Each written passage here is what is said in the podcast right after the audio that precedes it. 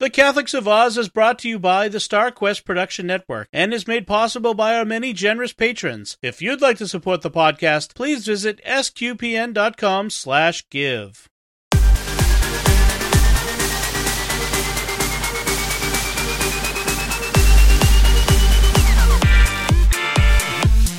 The Catholics of Oz is a show where we discuss faith, culture, and what's been happening from an Aussie perspective. Whether it's synods or science, apostolates and apps, providence or productivity, you can hear it right now on The Catholics of Oz. Hello, I'm Lindsay Sant. Happy New Year! Welcome to another year of the Catholics of Oz on StarQuest. I'm Lindsay Sant, your host. So great to have you with us. And today I am joined by my fellow holiday maker, Lino Saubolle. How are you this morning? I'm good, Lindsay. I'm good. Happy New Year, everyone. 2024. Yes, a whole new year and we're ready for another great year of Catholics of Oz. And yeah, Lindsay, we just had it on a holiday and it was amazing. I must admit, Yeah, it we was just uh, amazing. yeah. So we took our it was a, there were three families on this holiday. We Mm. so we're all we we just arrived back to our homes yesterday. So we went Yesterday, back from it feeling, yeah. a little bit holiday tired. But we went to the yeah went to the went to San Remo, which is just before Phillip Island in Victoria, and it was wonderful. And we'll say more about about it a little bit later on. Yep. Caroline won't be joining us. Every year, in January, she's in New Zealand visiting Yes. family. Her, so her, her Nice. husband's family, they're all New Zealanders. So she's off in, in Middle Earth right now, enjoying that. Oh, awesome. And, awesome. um, yeah.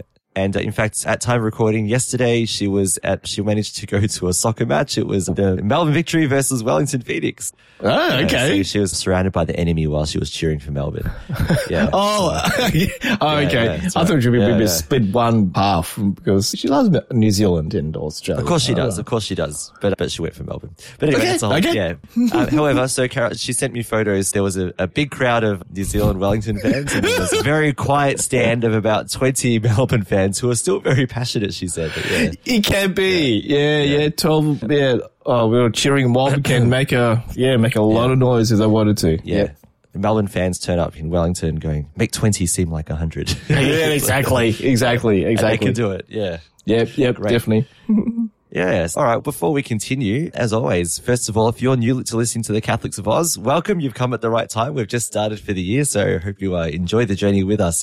You can subscribe to the show on Apple Podcasts, TuneIn, Spotify, iHeartRadio, or your favorite podcast player. Don't forget to give us a five star rating on any of the platforms you listen and some positive feedback so that we can uh, hear from you and also so that we can reach new people as well. SQPN also hosts the Catholics of Oz on YouTube. Just search for SQPN there and you can subscribe. And don't forget to hit the bell to get notifications when new episodes are released. So Lino, with that in mind, let's start with Faith Beyond Borders.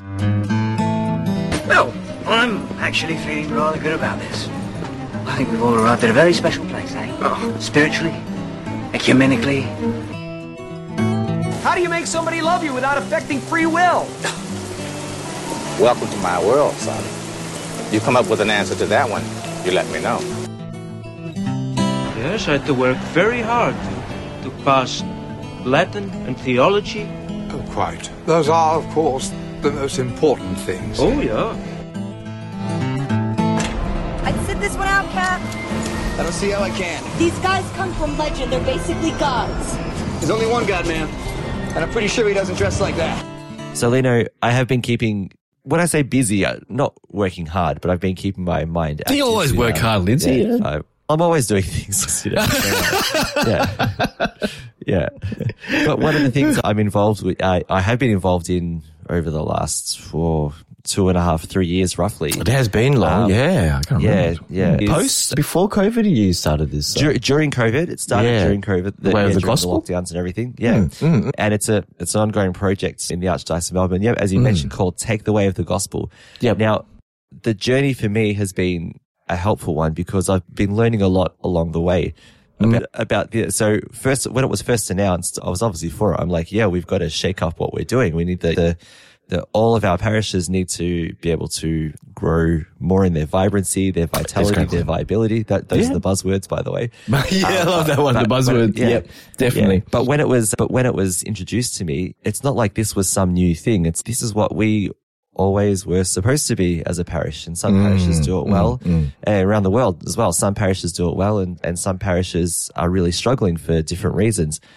And we know the demographics of parishes right here in, in the Archdiocese of Melbourne where you've got some that are thriving, have lots of people who are turning up and some where the population or the attendance at the, at that parish is declining for different reasons. Yeah. So Yeah.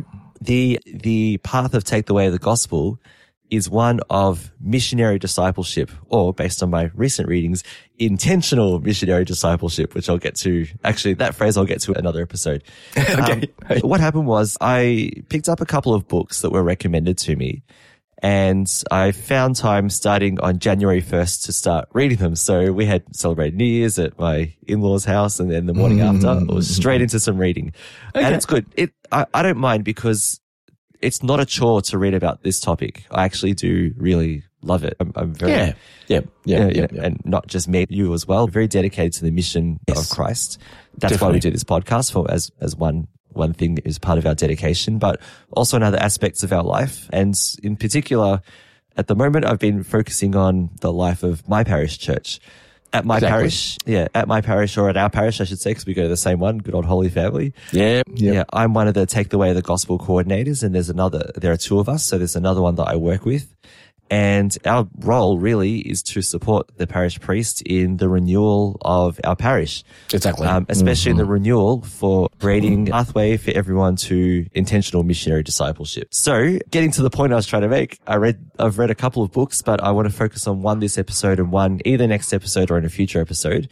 But the first, the first book I wanted to focus on is a little, it's a short one. It's relatively short. It's about 200 odd pages and it's called Made for Mission by Tim Glemkowski. And this one is good because it's, I'd say it's short, sharp, simple, and it's straight to the point. It uses a couple of anecdotes to make the point as well, but it does help to get, to give a clear understanding of what parish renewal is. Not just the nuts and bolts of what it is, but also why we do it. The, the why is so important. Without the why. A lot of that's the biggest question, isn't it? Our kids ask why, and people say, Yeah, why? why? is this happening?" And then you, Exactly. you give the reason. So yeah, Yeah, and why renew a parish at all? And and Exactly. why even have parishes if we what's the point of a parish if it's not doing what what it was set up to do? And I'll get to that later on as well. so I just wanted to provide a bit of a summary and for two reasons. One, if you whoever you are who are listening, if you're involved in renewal of a parish or if you've been thrust into the position of renewing a parish or if you're if you've noticed that maybe your parish could be doing more the people are there, but maybe not the direction or, or, or the parish priest has been asking questions, but isn't sure himself. Whatever the situation might be, this might be a good one, especially at the start of the year, just to help you find a direction, a pathway, a purpose to, to discern the renewal or the mission or the direction of your parish. The book itself is simply made for mission. The idea that parishes are made for a mission. The mission of a parish is to make missionary disciples, people who serve, who have said yes to Jesus intentionally and want to serve Jesus in the parish and in the world and, and, and carry on his mission. I'm going to go through just a couple of basics. I won't do the book justice, but at least give a taster so that hopefully people will be encouraged to, to pick up a copy themselves and read it. He starts by saying that parish renewal will not be the work of the moment or even a year or two, but it will be the work of the next 10 years. So it's a long term mission that people are participating in. So if, if the parish commits to, yes, we want to renew, don't expect that you can just chuck in an alpha course and we've done it, missionary disciple. yeah. Okay. Or, I, I have you know, a feeling about that. Yeah. yeah. Or buy the hmm. next package that's there and, and, you know, Sorry, I was done, you laughing. know? Yeah. When you say package, Yeah. I think of um, yeah, advertising and marketing. But that is not the way that is. is- there are great programs, packages, all kinds of things. You know, Alpha is one that I just mentioned, which is hmm, one that we're hmm. looking at exploring more. There, there are heaps, right? but it's not enough to just say, let's do a, let's get a ministry of this up and running and done. Renewal sorted. We missionary disciples. We've changed the world. Yes. But the answer is no. This actually, we're talking about, he says at least a 10 year project. And I've been told 12 years, even longer sometimes as well. But he says that as we seek to build our, our parishes into missionary outposts of the new evangelization, there are four keys to help us determine simple and actionable ways to get there. So here are the four keys to getting there. First of all, that the parish has a clear vision. That's step number one. Hmm, we okay. want ours, hmm. our parishes to be missional, aimed at introducing parishioners and non-parishioners alike to a lifelong relationship with Jesus Christ. So every parish needs a vision that incorporates that language. That's the first thing.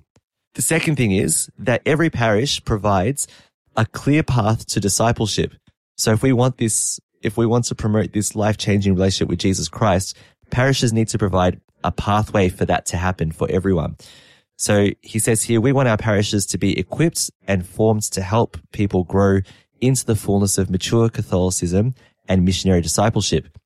Number three, he said leaders need to be well formed, empowered and sent to bear fruit. So it's about the role of leadership. Because as we know, there is still the kind of perception that it's all up to father, but it's not. Because if No. father did everything, father would burn out. father, Yeah, definitely. Yeah. It's like with everything. There has to be support and just understanding between, the oh, team effort.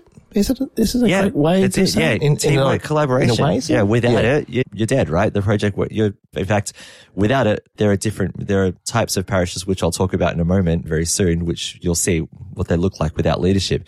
Parishes need to form leaders who are both fruitful, that is, they bear fruit within the parish and in the larger community and in their day to day lives. And number four, nothing in the parish operates in maintenance mode. We want everything to be aligned with the mission to form disciples who can make disciples. So maintenance mode would look like, yeah, it's going all right here. We'll leave everything as it is. All right. So no growth, no being fruitful. We like what we have. It's comfortable. Let's just, why don't change anything? Just keep it comfortable. Mm. And yeah, yeah. So he is saying that needs to have fruitfulness. It needs to form disciples. And yet the important thing is this, everything is aligned so that disciples make disciples. And this is the key phrase to keep coming back to. Yeah. So he says parish renewal, it really depends on changed lives and new disciples. This is the whole operation of the parish. He said, you and I don't have the power to do this uh, on our own to form a single disciple. At the end of the day, it is God who makes this happen through grace. The power of the Holy Spirit brings about renewal. We cooperate through what we do, but we cannot do it alone. If we believed that truth more fully as a church, we will pray and act differently, and we would start to see real change. Plans are great, prayers are better. We need both for renewal to happen. He says that this vision, to this mission of the parish, it's a great thing. It's what we all want. He says, but first, if you really want to work on getting from here, where you are now, to there, you need to identify what the here of your parish is. So Yeah, to- that makes sense. Yeah. Yeah. Right. So you need to diagnose. So he says when you diagnose your parish, you could, you'll probably come up with one of four answers, right? It says a parish could be, when you look at diagnosing the health of your parish, it could be a dying parish. So he says that a dying parish is one that might have once been surrounded by a large Catholic population. There were Catholics living in the area. Yep. Yeah, yeah, The yeah. Catholic school was once full of students, but now there are not enough Catholics around to sustain the parish, the community, or the school. And so what happens with a dying parish is it's usually combined with another one. They're amalgamated to create a solid base. Yeah. Um, because it's, yeah, it's not about saying it's dying, therefore it's dead. When a, when parishes are in that dying phase, they're combined together so that there's enough, there's enough manpower, enough, enough resources to kick off renewal, except the two communities will have to do the renewal together because there isn't enough manpower to do it in the one community. So that's a dying parish. He says you could diagnose and find out that you're a declining parish. So he said, and he said, and now he's speaking in an American context, but I think a lot of that can translate into Australia. To as well. Australian Um, sense, too, yeah. can be. The, the, Mm, yeah, mm, the Western world is fairly comparable in, in these diagnoses as well. Yep. It says many parishes are declining, whether they realize it or not. They can appear active and healthy. Attendance is generally the same over a number of years, and the weekly, weekly offering is relatively stable. However, underneath the surface, the parish is simply in maintenance mode. Declining parishes prefer stability and are not driven to form disciples. Declining parishes need to realize their situation and commit to doing the hard work of renewal. The people and resources are still there, but the parish is at a crossroads. It can move from declining to dying or declining to growing. Hmm. So that's a declining hmm. parish. You've, hmm. you look Definitely. around. Yeah, there's people coming. Yep. The weekly offering at mass is pretty good. The collection, as they say, people are contributing, but the parish, there isn't a will to form disciples. It's simply turn up, attend mass, attend your ministry, whatever it might be, go home. That's it. I don't want any more. I don't want any less. Simple as that. Mm, yeah, that's Um, right. Yeah. Mm. And yeah, he says, no, that's decline. That's decline and you are on your way to dying. And without renewal, you will, you won't get to growing. You'll stay in maintenance mode and eventually you'll be, what happens to, you'll have to be amalgamated, amalgamated with someone else. So that's, yeah, that's that one. Now he says another possibility when you diagnose yourself is that you could be a swelling parish. And he says this is a parish where there are a large number of Catholic families, large mass attendances, healthy weekly offerings, and things look really good. However, he says that parish needs to look beneath the surface and see if they are accomplishing the church's mission of forming disciples. Are they really doing this? He said, don't let a growth in numbers become a substitute for making disciples. Use the blessings of a large community and pray that God will send you a sense of urgency for mission so that the parish, uh, the mission of the parish doesn't become focused simply on people showing up. So Swelling Parish's idea is that, yeah, there's tons of people coming. The weekly offerings are great. They keep talking about the weekly offering for some reason. Yeah. But, but the parish is still not making disciples or it's not really making disciples and its focus is on bringing people in. Yeah. Someone might say, but that sounds good. People are coming to church, right? But the key thing to go back to is this. The parish is not encouraging people to form a personal relationship with Christ, to be transformed by Christ by saying yes to him, and then by being transformed to go out into the world and make more disciples. If the parish isn't forming, doing that function, then it is not doing the mission of Jesus. It is bringing people to church. That's It great. is, yeah. But bringing people to church is not the mission. That Jesus didn't say, go out into the world and make people come to Sunday mass. All right. That wasn't, that's all right. Uh, Obviously, I don't want to downplay Sunday mass. So please don't mishear me, everyone who's listening. However, the thing is, if people who are turning up are not being encouraged to form a relationship with Christ that they are transformed by, then the, the parish is still not doing its mission. But the good news for a swelling parish is you are so ready to, you know, you're, to explode that mission in such a big way. Yes, great. That's um, great. And, Yeah. and what he says is pray for a sense of urgency. Get the parish leadership, get the parish an urgency to, for everyone to want to be disciples and get on this path of discipleship. Yeah. And then lastly, there's the growing parish.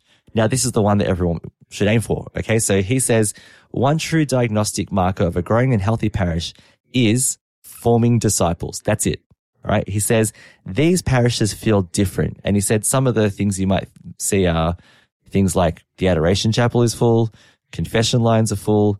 The parish has a dynamic set of outreaches in terms of social justice and evangelization. He says members of the parish are living out the mission of spreading the gospel in their own lives.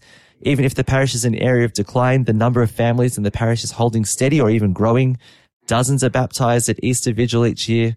People are having life-changing encounters with Jesus on a regular basis. The parish is where people want to be and they know the parish wants them to be there.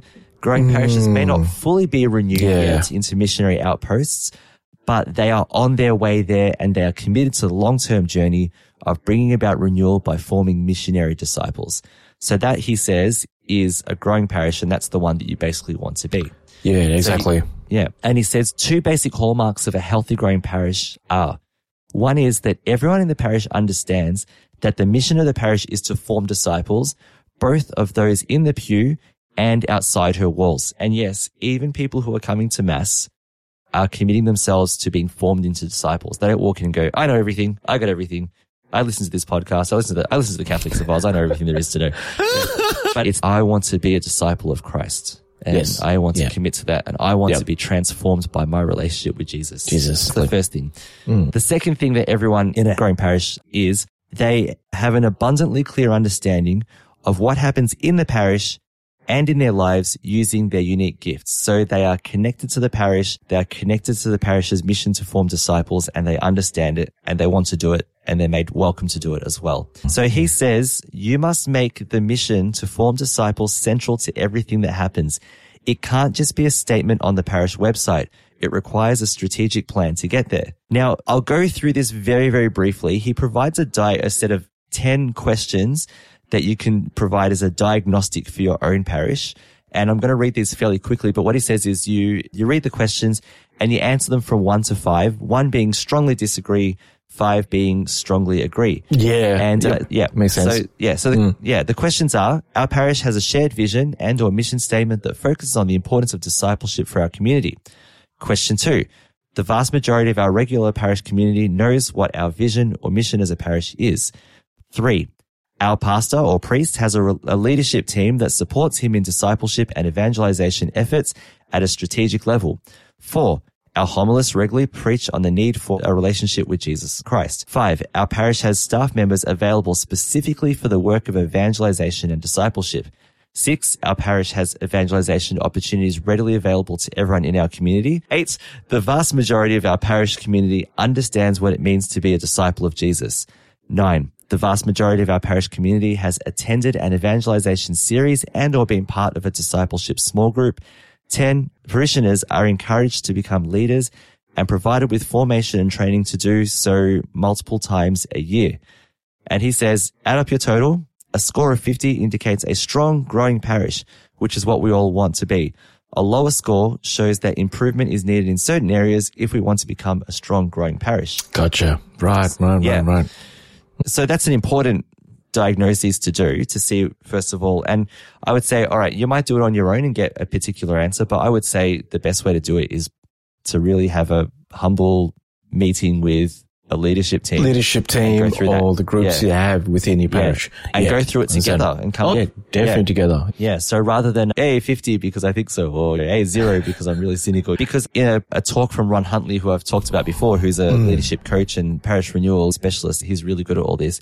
He said, as I mentioned before, he said, you want to get from here to there. There is a growing parish of formed intentional missionary disciples where disciples are making disciples, da da da. Here is what you diagnose together. This is where gotcha. we are right now. Gotcha. Yeah. Yeah. So yeah. that's the first part, and I'm conscious of time, so I, I want to be good. careful not to go over what it is. Oh, yet. good. Oh, good. But I talked about the diagnoses. What about the what you can do once you've diagnosed your parish? So I just want to go through briefly some of the things he he's, he spoke about.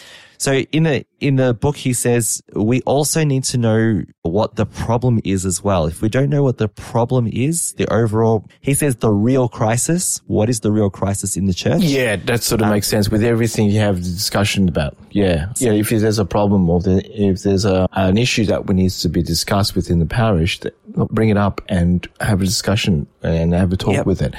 There's no point in going, oh yeah, just hide this issue, let's hide this problem, but it will get worse Correct. and worse. And it's yeah. happened in many times in the past. And yep. Yeah, understand. Yes, we've seen it ourselves, haven't we, as well? Yeah. Mm-hmm, mm-hmm, so definitely, definitely. Yeah. So he says, he says, you've got to get to the core of what the real crisis is.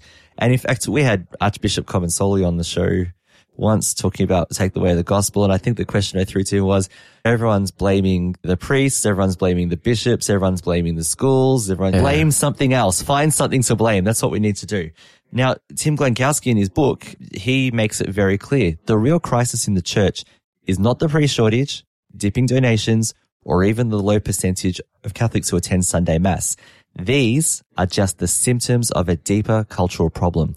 The crisis yeah. in the church is our pervasive failure over multiple generations to form disciples. That's it. True. That's that is true. That yes, is a hard truth yeah. about that. Yeah, it is. It is. It is. Yeah. All right. Yeah. Over decades, it's that we've forgotten the mission. And the thing is, I've grown up Catholic all my life. I've grown, been in a parish all my life. I've never heard, I've heard of being a disciple, following Christ and so on, but the idea of this is the mission of parishes, um, I've never heard it put so in such clear language until the last, in the last, you know, most recent years, you know, in, in mm. recent years, especially mm, since mm. the start of this Take the Way of the Gospel journey. Mm. But he said many of our parishes have operated for a long time, mainly as places for baptized Catholics to get together on Sundays for Mass and receive the sacraments. Whether we like it or not, this maintenance mindset in a parish creates a, a definite culture. All right. So it, where people just sit on that maintenance mode and it's enough. But he says the fundamental problem is that too few Catholics are intentional disciples of Jesus Christ. It's not the music, the preaching, the liturgy, the greeters, the religious education program, or the parish picnic. None of these are the core issue, so none of these can be the core solution. I thought that was a really great phrase. But he, yeah, he says the problem is that for far too long, parishes have not explicitly invited people to hand over their life to Jesus Christ, help them grow in the fullness of Christian maturity, and then send them on mission to go and do the same for and with others before we can turn our attention to outside the parish walls to re-evangelize the secular world, we first have to deal with the crisis of a lack of intentional discipleship in our pews. If we fix this problem, we fix our parish culture.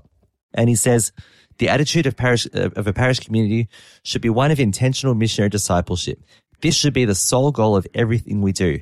Otherwise, we will simply be shuffling strategies and getting nowhere. He talks about the importance of evangelization and he quotes Pope St. John Paul II on what a relationship with Jesus is. John, Pope John Paul II said the following. He said, it is Jesus that you seek when you dream of happiness. He is waiting for you when nothing else satisfies you. He is the beauty to which you are so attracted. It is he who provoked you with that thirst for fullness, will not let you settle for compromise. It is he who urges you to shed the masks of a false life. It is he who reads your heart, your most genuine choices, the choices that others try to stifle. It is Jesus who stirs in you the desire to do something great with your lives, the will to follow an ideal, the refusal to allow yourself to be ground down by mediocrity, the courage to commit yourself humbly and patiently to improving yourselves and society, making the world more human and more fraternal. This is what he says is is the fruit of a of being transformed by Jesus is that this is what Jesus stirs in us. And even that more human and more fraternal, this is Pope Francis. He's obviously in the vein of John Paul II. He's picking up on that thread and he's been pushing that a lot in his pontificate. So yeah, intentional disciples, relationship with Jesus. These are the goals of the parish. In five minutes or less, I'll go through some of the steps he's talked about in terms of this parish renewal to be able to do this. So says the strategies involved. The first strategy of four is to cast a vision. He said, where do we begin? The very first step is to reconnect people with the Catholic Church's core value, her why. Is the church's why the driving force between what we do, behind what we do in our parish? Casting a vision helps everyone with a common understanding of the mission of our parish. It helps to craft a clear picture in people's minds of the ideal parish identity and also how to get it back. So he says, have a clear vision that is based on God's vision for your own parish. Now he says, Jesus gave the vision in Matthew 28, go out to the world, baptizing the world, making disciples in the name of the Father, the Son, and the Holy Spirit. And I've paraphrased that very poorly, but everyone gets the idea. And he says, and as we cast this vision, says don't just make it up. He says it requires the Holy Spirit. It requires intercessory prayer. It requires uh, relying on the Holy Spirit in our lives.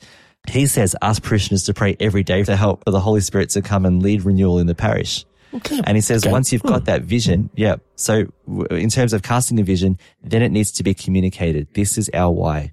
Explain to parishioners, over communicate because they're not all going to understand straight away. Because if you're in a maintenance mindset, there's going to be a lot of people that don't want to move. They're happy with things the way they are. And saying we need to all become intentional missionary disciples is very uncomfortable. It's to, it's going to, we have to think about how other people are going to feel and support them because whenever you talk about change equals discomfort. So how do we compassionately bring people along and help them to see that the reason they've been going to parish, whatever it might be, is because the mission of the parish is to support them in their personal transforming relationship with Jesus so that they can, can then become fully fledged missionary disciples working with others to do the mission of, of Christ. Exactly. So exactly. it's got to be communicated. Mm. Yeah. So it's got to be communicated very clearly. Then it says, craft a clear path to discipleship. Once the vision's done, work on this clear path to discipleship. He says, because the mission of the parish is to form disciples, it should be abundantly clear to each leader and each parishioner how the parish actually accomplishes that mission. So he says basically all the mission, the ministries of the parish need to be supporting the vision. Now they don't have to all be like our mission is to form missionary discipleships in our ministry or missionary disciples in our ministry, but they do need to support the overall vision, helping to support that pathway to missionary discipleship for everyone. And he says it is more desirable to have five impactful and fruitful ministries in the parish which support these goals instead of 157 different ministries which burn out their volunteers and fail to help participants go deeper. So that's the next one. And by the way, I'm summarizing these so briefly. There's a lot more that he says about each. I was about to ask you what the five yeah. were, but yeah, you understand. Well, what the five are, that really depends on the parish. In, in, in the back of the book, that makes sense. Yeah, whole different th- different mm, things that you mm, know could mm, be part of mm. that. The Alpha course comes up. Alpha is being picked up in lots of places around Melbourne at the moment. Later on, if I have more exposure to it, I might do an episode on it and talk about it as well. He says that's important. Number three, he says mobilize your leaders. Right, get the leaders mobilized. So they need to be formed in missionary discipleship in their understanding of it and also in doing it. And they needs to, they need to be part of this 10 year strategy. He says they spend the first year just getting to understand the lay of the land. This is the priest, right? And ministry leaders and so on. The, this leadership team get the lay of the land. By year two, they start making small changes. By year three, they should really start to push forward with the vision. By years five and six, real cultural change is just starting to happen. In year six, they are, they're gone. All right. So parish priest is gone or the leader, they've moved on. This happens. And at this point, though, when they're gone, the, there are already torchbearers, new people who've been trained and gone along the way who pick up and continue that renewal process. And he says one way to think about it is think about Jesus and the way he sent his followers. You had Yeah. Jesus. That's a good, great example. Yeah. That makes sense. Yeah. He's, he set the model, right? Definitely. Yep, So definitely. Jesus taught and he cast the vision, right? He, he gave the vision. Then he had his closest, closest disciples who, who helped him to carry out the ministry. And then he, he talks about the, the sending of the 72. At one point, Jesus sends 72 to go and proclaim his mission as well in the gospels. So he says, imagine that's the model and let's call it vision, strategy and tactics. So the way it translates into a modern parish is that the vision is the work of the priest. The priest helps to set that visionary leadership, lays the vision down and supports people to understand it. The leadership team, the strategy, they support, maintain, maybe not maintain, or assess is a better word, assess the different strategies that the parish is currently doing to support that vision. And they make recommendations and they look at new strategies. And strategy could mean, again, bring in an alpha series, host a specific Eucharistic adoration, revive the youth ministry, whatever it might be, all those different things. But those are the strategies, th- those five good things that are bearing fruit in missionary discipleship. And so that's the senior leadership team. And then the tactics is the 72, as he calls it. And these are who are your missionary disciples right now? And who will you form into missionary disciples? They're going to help lead ministries in whatever those, those fruitful ministries that are bearing disciples. Because those 72 are going to become I can't double 72 right now off the top of my head. 130, 134. Okay. I'm sorry about my maths, everyone. I just, uh, I'm in holiday mode. But anyway, the point is that your disciples are going to make disciples in the parish and they're Yeah. going to be the torchbearers. That they're going to be the next. And this rolling on multiplying effect. We talked about this from Ron Huntley's talk from, would have been in July last year, a podcast on that, on where we did a summary of his work. And so the last step is align everything line everything up so it's all, all supporting the renewal of the parish for that mission of missionary discipleship. And he said there are four areas that need to be aligned most importantly. Sacramental preparation. So that is preparing people for the sacraments, whether they're children, their families, if it's baptism, or RCIA, which is the, we talked about the rite of Christian initiation of adults before. Oh, yeah, And the yep. process of that. But if, if you've got adults coming into the parish, that, that RCIA ministry needs to be lined up. Now it says here religious education. Now that's probably more of an American thing that where they do specific religious education classes in parishes. However, anything that teaches the faith in the parish, because there are lots of ministries that educate, whatever they, in what they class as education, needs to be aligned with the, the mission or the vision of the, of the parish. Communications from the parish, how everything that's communicated, how it's communicated, whether it's a Yeah. whether it's a within a ministry, whether it's your website, whether it's your social media, whatever it might be, all the internal external communication needs to be aligned as well for that vision. And then your major liturgical holy days as well. So Christmas, Ash Wednesday, Easter, etc. And these are important because these can be where your intake is because as we know, a lot of people who don't necessarily come to the parish often, they, they will turn up for those major holy days. And if they're invited to hang around, if there's some kind of invitation that helps them build trust with God or trust with an element of, of the parish, then they're more likely to turn up and be part of that, that journey to discipleship too. So again, he goes into a lot more detail and he even provides some key tips and practical steps on how to, on how to carry out those four steps. But that would be a five hour podcast if we did that, which we don't want to do. Um, yeah. A lot to talk about. So- a lot of an Oh, for sure. It's a it's an ongoing But conversation. it's, it's great. a ten year It's journey. great. Yeah, it's a ten year going. Yeah, Done our best to summarize it in thirty five minutes. yeah, it's yeah, Lino, do you have any any thoughts, comments about anything that you heard there? What stood out to you? Definitely, the, the question is, is a lot of um, people would ask, and I'm not saying they would, but a lot would, mm. in the sense is if that old saying that, you know, if, if it's not broke, it doesn't need to be fixed. I'm not saying our faith in our, the Catholic, um, family is broken. It's just that we need to, um, encourage more people to have faith within each other. And this is, this, the way of the gospel. Is the way of the gospel is or Yeah, they'll take the way of the gospel. Take, take yeah. away the Melbourne. gospel. Yeah, yeah. yeah, oh, of course, yeah. Okay, anyway, yeah. Yeah. Uh, and it needs to enrich more in our faith. And like you said, Lindsay, if we're going to stay as we are, it's going to be the stagnant line and there's no more, uh, it's not enough encouragement. It's, there's not going to be a lot of growth in, within this, within the diocese. With each generation, as you, you and I have seen it, there's a lot of, there's been change. And in needs, and some of it has been good change. And a lot of people have disagreed about the change and some have agreed about, about the change. But this, we need to, I think a lot of people need to understand this is a positive change within our, at our parish. Yeah. And it needs to be done because, and, like you said, it depends on what the parishes are and what, what they do. And I feel that, yeah, this, this is, this is a great step towards doing with, what we need to do within our parish and other parishes as well. I loved the way you explained in the different parts of where the parishes are. The ones Yeah. that have a lot more people, a lot more people come to mass and some people who don't a lot of come to mass. And then each of them will have their own, it- whether the Salians have their own sort of strategies and, and plans Yeah. of the way of the gospel through their parishes. Yeah. And, and that's the thing. Not every parish, uh, you hmm. can't just take a strategy from one Exactly. and photocopy it and stick it into, the, into the, the parish next door because Yeah. every local context has its own culture, its own Exactly.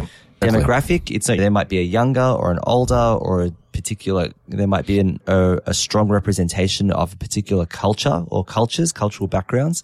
So True. That is true. All of that needs to be taken into account when a parish casts its vision and, and its strategy. It needs to help connect people with the idea that you were baptized into Christ. And when you were baptized into Christ, you, someone on your behalf, or you said yourself yes to a personal relationship with Jesus. And now, if you haven't realized it yet, it's time for you to be transformed by that relationship so that you can carry out that mission, not on your own, with others and with confidence as well. Exactly. Yeah, definitely. definitely. Yeah. All right. So if you, if anyone who's listening, if you have any thoughts on that, please let us know what, what you think because, um, this is a topic that I think is very important. I've been, this is my third year, yes, in the role at my parish. So things are just in their infancy, but this year we're really looking at doing some moving and shaking. So maybe you're ahead and I'd love to know how you're going and what, what you've done well and what mistakes you found that, that maybe pitfalls that we should try and avoid. I'd love to avoid them if we can. And uh, yeah, or if you're looking for more more advice on starting or, or just want to understand some more things, more detail about what I've learned, I'm more than happy to share too. Or you can read the book because the book. Yeah, It'll be good. It'll be nice. It'll be good, nice to hear feedback about this from other different mm. perspectives of other countries. Absolutely. It's around the world. Give Yeah. us a comment on how it's going in the tropical Bahamas or or, or somewhere cold in England. But just let us know because we'll, and then the, we can give feedback on how we're doing in Australia. Even though it's parts of Australia, we have different, like Lindsay said, cultures, different situations happening. But yeah, we'll love to hear that, hear that feedback. And if you do have a parish in a beautiful tropic setting and the renewal's going really well, I'd love to come and visit and, uh, and see how it's all going. I don't. I don't talk to Dom about that. We will see how we go there. QPN, yeah, StarQuest sponsored trip. Yeah. I'm sure that will go down really well. All I have to do is tell Dom, not for me, we should all go. definitely, definitely. Yeah, yeah, for sure. All right. Before we get fired, let's move on. and let's talk about science. Ah, what a fine day for science. Do you have any hobbies?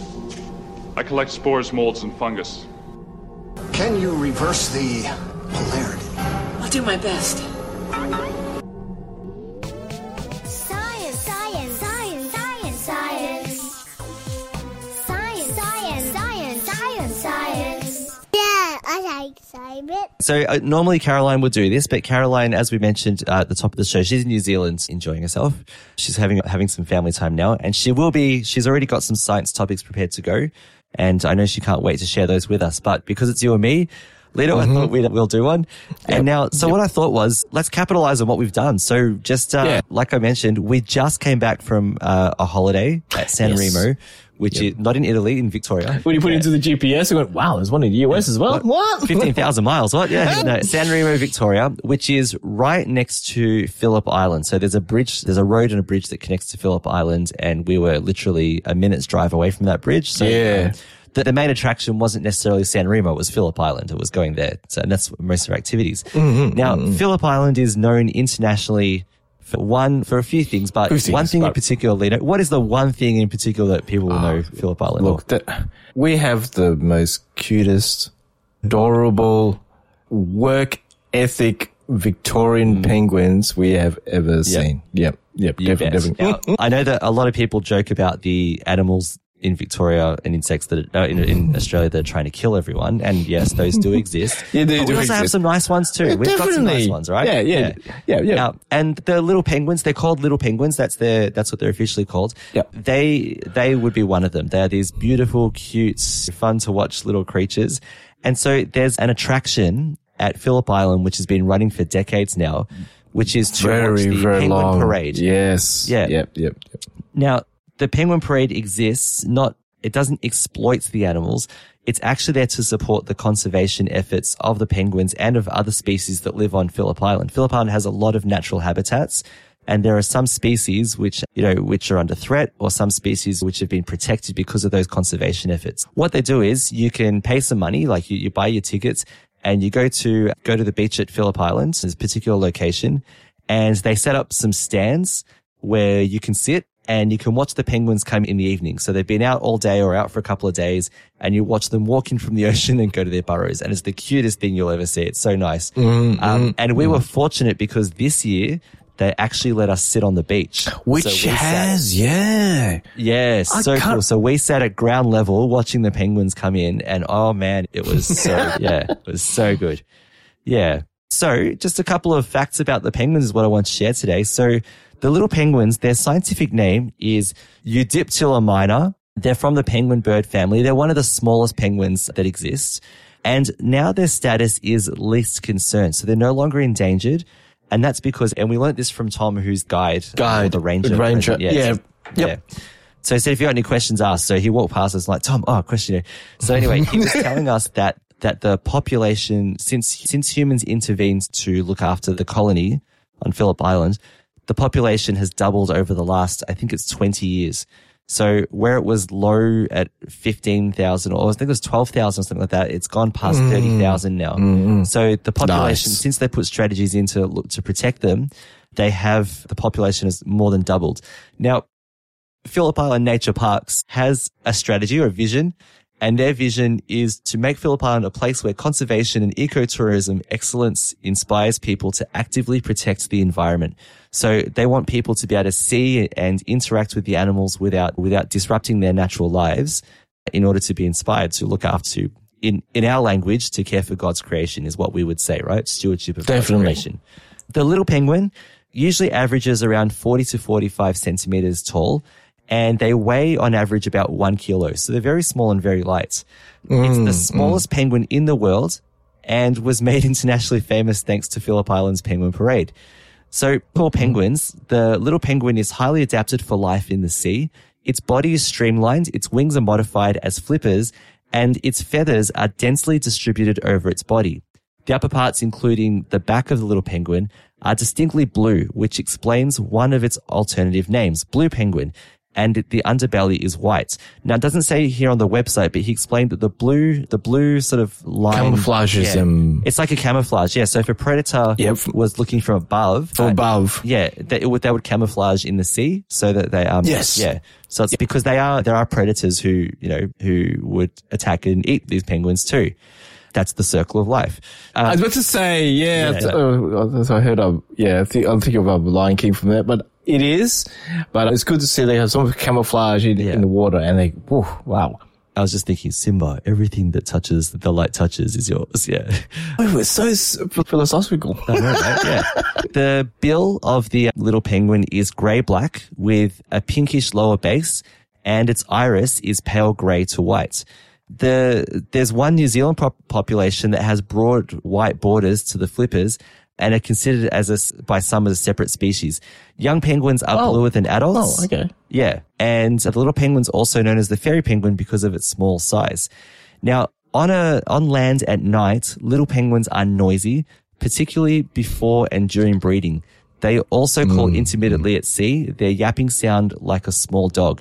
Lino, would you like to talk about the experience of walking across the boardwalk? The I- sound of all these penguins. It was for, for me personally, it was absolutely beautiful. I all these penguins just calling to each other, and it, what did Tom? Was it, it's just Tom. Tom, yeah. the guy. Yeah, he was saying that they had seventeen different kind of calls or something. Mm. Yeah, or what did I? I can't remember if he said or read about it. Yeah. but yeah, you just see these different calls, and it is. It, you can notice the more the adult ones when they're a bit more. Mm, Yeah. mm, mm, more grumpy, but uh, more Yeah. gruff. Gru- no, um, apologies. I, gruffy. Yeah. And then you got the little high pitched one where they're the chicks and they're the one, where's mommy and daddy? I'm, I'm ready for be, be fed. And it's personally myself, I don't think we've ever been through that. Yeah. I think when we saw the per, uh, penguin parade, back when we would took, when we went for the high school, we, we, I just remember us just walking back and that was Ah, it. yeah, yeah. And there were no lights. Yeah. I think maybe one, not, not a floodlight, but one couple lights. Yeah, and, that, yeah. Mm. and we would just push through and back to our bus. Yeah. We didn't have time to have a look at the penguins. I, Yeah. I just didn't remember No, we, that. yeah, we got to enjoy it in a really special way, didn't we, the other night? We Uh, did. Yeah, you We walk, did. Yeah, you turn up to the center, you Yeah. get your tickets checked, everything, and then you go through, and it's a boardwalk of a, a couple of hundred meters. Exactly. I don't think we had that. Yeah, back in the days. Yeah, so yeah, now the boardwalk is good because it elevates you above the ground so that you're not walking through Yes. the penguins' habitats. And when it, it's lights, you know, you have to go in the evening, but you start with the light before the sun, before sunset. And you can see mm, all the mm, burrows mm, that the penguins have dug, so you can see where they, you know, where they're going to, basically. Because Where they you're going can- to, yeah, yeah. They can go up to two kilometers inland, so they come out of the sea and they walk Mm, another two k's. Some of them to find their burrow. yeah, these poor things. Oh, um, yeah, but the when you're walking back from the boardwalk, it's dark except for a few light, small lights. A few lights, like very dim lights. Now they have to be careful with the lights because a normal light, like a flashlight, would actually blind the penguins. Their eyes are very sensitive. Exactly. So they use Very lights sensitive. That, that penguins, the penguins can't see. Their eyes can't pick up the spectrum of that light, but we can. So we can. Yeah, so, but we were walking. exactly. You walk through at night, and all you can hear is these all Yes. these penguin All calls. these you know. 600 meter walk, and you can hear it, and it's amazing. And the other thing is, Amazing. we could after we saw them coming out of the sea, we still see them walking back, don't we? Like we're walking with them, Exactly. you know, like side with by them. side, not. Um, just a good. And you can they're standing there and they're calling and they're flapping their flippers, and you're literally 30 centimeters away watching this beautiful thing, this beautiful Mm-hmm. penguin call and walk and slap the other penguins and you know, all the things that you know that they were doing. the only thing you're not allowed to do is take photos, and that's Exactly. And, And, I don't think you're allowed to touch them. No, definitely can't But We, we Yeah. couldn't actually. Yeah. Could. Oh, no, we. No, we, if not. no, but you can't take photos, and that's for, But- for their protection. But it, It was un- unbelievable. Yeah. It's just the sight and the sound is enough to appreciate what the poor things had to go and was it, was it, what are they were saying? 30, or no, 1,000 Ks away to. not that long, not that Yeah. far, but but No, yeah, no. certainly a couple of kilometers. Yeah, no, so they can Kilometers. travel. I might go with this then later because that's actually the next part as well. Because it says here they spend most of the day at sea feeding, and they come ashore to their coastal habitats at night, which we just talked about. They can sleep. Mm, They can sleep at sea, snoozing away on the water surface. They can travel thirty kilometers away from the colony during breeding. 30. But Gotcha. But they can travel over a thousand kilometers when they're not breeding. It says here today, Phillip Island Victoria is the home to the largest penguin colony in the world, and they host the famous penguin parade, which we view from the platforms, boardwalks, untouched beaches, and so on as you watch them waddle home to their burrows. Like many other severely threatened colonies of little penguins, Phillip Island's penguins were once on the brink of ceasing to exist. In the 1980s, scientists found that the land-based threats were having a major impact on the colony. These included habitat destruction from housing environments, traffic, housing development, sorry, fire, pests, and industrial fishing. At the time, it looked like these threats were going to wipe them out by the 1990s. In response, the Penguin Protection Program was established. The Victorian government began buying back land in the Summerland estate, located in the middle of the colony. Roads were closed. introduced predators like red foxes were eliminated, and a house and a housing estate was removed. Extensive conservation work has happened then since the 1980s and has increased the little penguins numbers. So here's the numbers here. So while there were 12,000 in the mid 1980s and declining, Phillip Island is now home to about 32,000 little penguins. Phillip Island is a unique example of how conservation objectives and visitor management can be achieved in parallels. What they want is people to be able to see the penguins, but also preserve the penguins environment so that they don't not interfered with as well. So a couple of other facts very quickly. So they, this is about their feeding.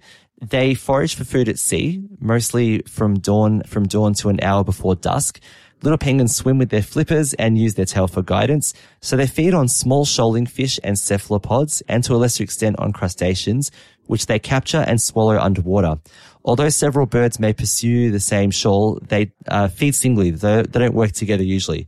And yes, when they breed, they only cover short distances. They don't go that far away.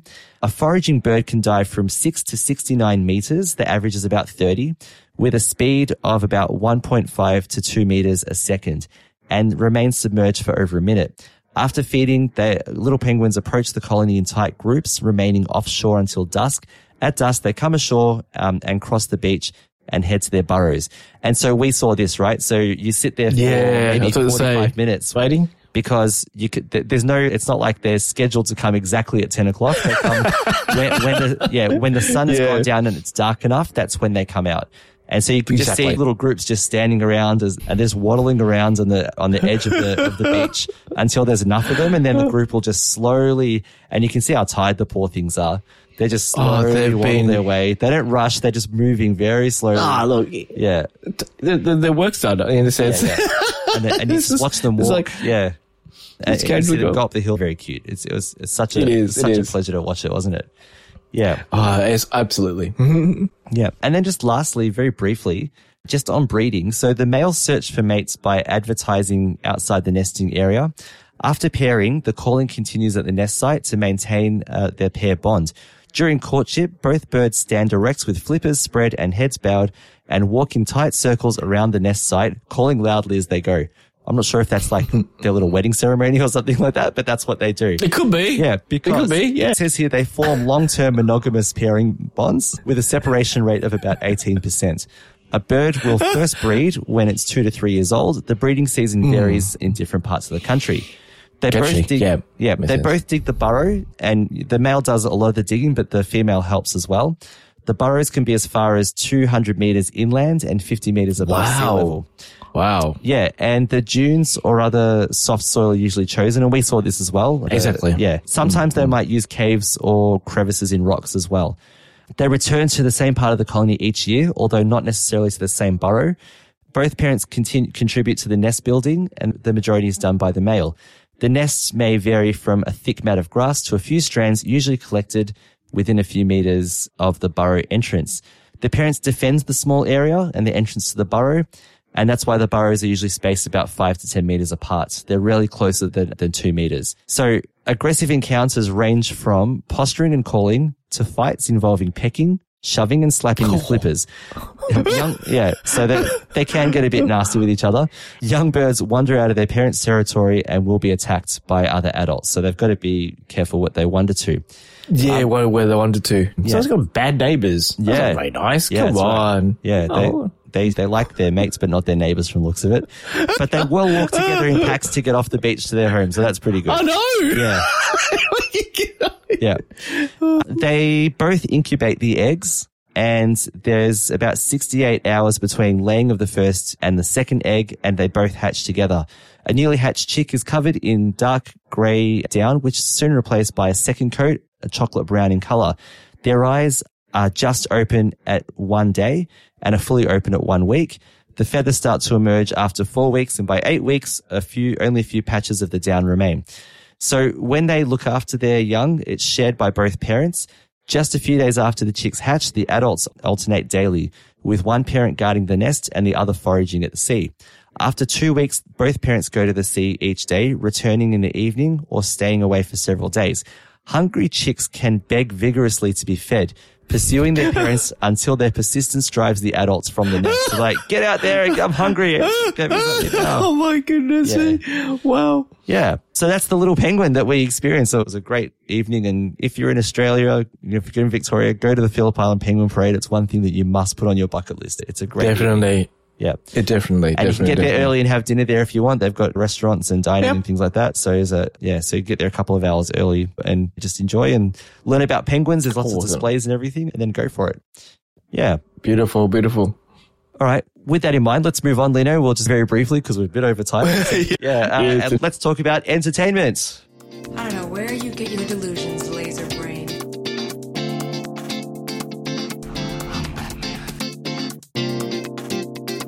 not what we came here to do. No, but it's what I'm going to do. I have a plan. You've got a plan. I have part of a plan. Are you not entertained? Are you not entertained? All right, Lino, a couple of things have been entertaining us recently. We've uh, spent the last week together with our, you know, with our families and friends. Where do we start? We've, I don't uh, know. We've been on holiday to Phillip Island. We've talked about that. Yeah. And oh, one thing we have been doing is been, wa- been watching the tennis. Oh, yes. Yes, yes, yes, yes, yes, yes.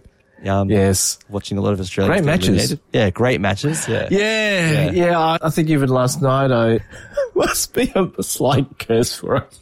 I was Yeah. watching one of our last time female players last night, and she was doing well. Mm-hmm. Yeah. And then, yeah, I think it's just caught up. I think the, the opponent know who, how people Yes. know if you just saw strategies and Yeah. everything like that. So, yeah, it, look, in her defense, she, defense, she did very well. And Yeah. to get where she was Yeah. with qualifying Yeah. to where she is done very well. And she's more of a doubles player. Yeah, Um, she, I think she's like the number one watched. doubles player. Yeah. But, yeah, but she, but yeah. but she did very well. Yeah, which is good. It's good if they lose a match. At least if they lose a playing really like strongly, that's the important thing, mm, right? mm. Yeah, Yeah, Um, exactly, exactly. yeah. We've been following Alex de Minaur. That's a that's been really good. We're Yeah. enjoying his Yep. yeah, like his play. I haven't seen the result yet, but I wanted to see who won out of Andre Rublev and Sebastian Korda. Um, Sebastian Korda, I think, lost. Yeah, I Rublev thought, he, is I thought he might because yeah. So- uh, Rublev okay. is higher, but Korda is an American player that I like watching. He's a good Okay. one. Sadly, yep, yep. Uh, we saw another American go down. That was Ben Shel- Shelton. Shelton. He went out. He Yeah, bowed out Ben yesterday. Shelton. Yeah, and all eyes are on Australian favorite Alex de Minaur. We Alex, to- yeah, and look, he's doing well. doing well. He's do- I this year he's really changed He's- his way of playing. Yeah. So just quickly, yeah, he's really changed from last year Yeah. and previous years. So he's doing well. It's, Yeah. it's a good strategy. It's a good strategy with him not playing. Uh, was it a week before Yeah, the Grand Slam? Yeah, to refresh, Give him a bit of yeah. rest, Yeah. refresh, and just get Yeah. into rhythm. And maybe because he has a has a new partner in in the be side. too, I don't yeah. know. Maybe that's and good. and considering in his in the lead up before that refreshing week, he'd beaten who did he beat? He beat Djokovic. yes, He beat not Zverev. is it, is it Ferris? Yeah. Was this Ferris? No, I Yeah. don't know. Maybe it was. No. But he beat a couple of Oh. big names anyway. That's the important thing. Oh, Alcaraz. He beat Alcaraz. Alcar- yes. Yeah, yeah. that was a, like a, Yeah. uh, a, not a Thanksgiving. Charity am I trying to say? Yeah. Charity match. yeah. So he beat a couple of big names and got into number 10 position. He's world number 10 now. Exactly. Yeah. Yeah, um, yeah, yeah. So he achieved everything he needed to, to in his preparation for the Australian Open. Yeah. Now he's doing, he's got into the fourth round, which is the highest he's been at Fourth the round? Australian Open. So he's into week two. Exactly. Yeah. Um, and I think and his goal, his goal at the moment, he wants, oh, the quarterfinals is probably be, Yeah, but he's got to win the next match Get against. Andre Rublev. I think he's capable. It's going to be a tough match, but yeah, be but interesting. Very as you can tell, we're tennis. We're, we're enjoying like we were watching. it. we had, had all the kids there. The kids are watching with us and cheering with us. Yeah, so it was Oh. great. Yeah, It was good. It was very Yeah. good. yeah. So if anyone else is watching the Australian Open, yeah, let us know how you go. Tell us about your favorites as well. Very briefly, I just remembered I, I watched just before we went on holidays. Disney Plus released a series called Echo. Echo is one of the characters associated with Daredevil in the Marvel comics. Yeah, so they did a five episode series on her character, and they released Cool. them all at once, Cool, which cool. was good. It was a short mm-hmm. story. I enjoyed it a lot. Thought the ending was probably a little bit rushed. However, I enjoyed it. There was a brief cameo by another hero that I really like. I think I already hinted that might be. That mm. was awesome. However, mm-hmm. now Vincent D'Onofrio, I struggle to say his name, who plays Dead, not Devil, who plays uh, Kingpin in oh, Daredevil. Oh, Kingpin. featured heavily. He was an important character, so it was really good to see him back, and he's just as good as ever. Yeah, Mm, uh, it was a bit mm. more gritty, so it was that more. It's street level, that kind of thing. So it's, of course, a bit more Okay. gritty. But really enjoyed it. I thought it was really overall it was a good story. Like Nice, some nice. of the bit, a bit of the rushed and whatever. But yeah, had fun with it. Yeah, we talked about the Penguin Parade already, so yeah, totally recommend it. Oh, yeah, look, our holiday was awesome. I really enjoyed it. At times I was so tired. And to come back into okay, Yeah. and then I heard you guys have played tennis a little bit too over there. So Yeah. like- oh, yes. it was uh, good. I was there was good. a public tennis court that was available, so I took we took our tennis rackets and took my son for a hit. Yeah, with some of the others. Yeah, that was good too. Yes. Yeah, Jerry came along, so it was cool, good. cool. Yeah, had a hit. Anything else, Lino? Or For us side, we're, we're watching a series called Deadloch, based in Tasmania again. This is more of a, a mystery. Ah. The last one was Rosehaven. That was more of a comedy, um, real estate one. But this one here is about uh, detectives finding about a murder around around that area. Yeah. And Jack Reacher. They Okay. call don't. My name's Reacher, not Jack Reacher. Okay, right. It is Reacher. So we've been watching Reacher. Yeah. And I, ah, what was the one I'm really want to keep on watching is um the, the new Lord, Lord of the Rings. I um, can't wait for the second Oh, season. yeah, I'm hanging out for that it first.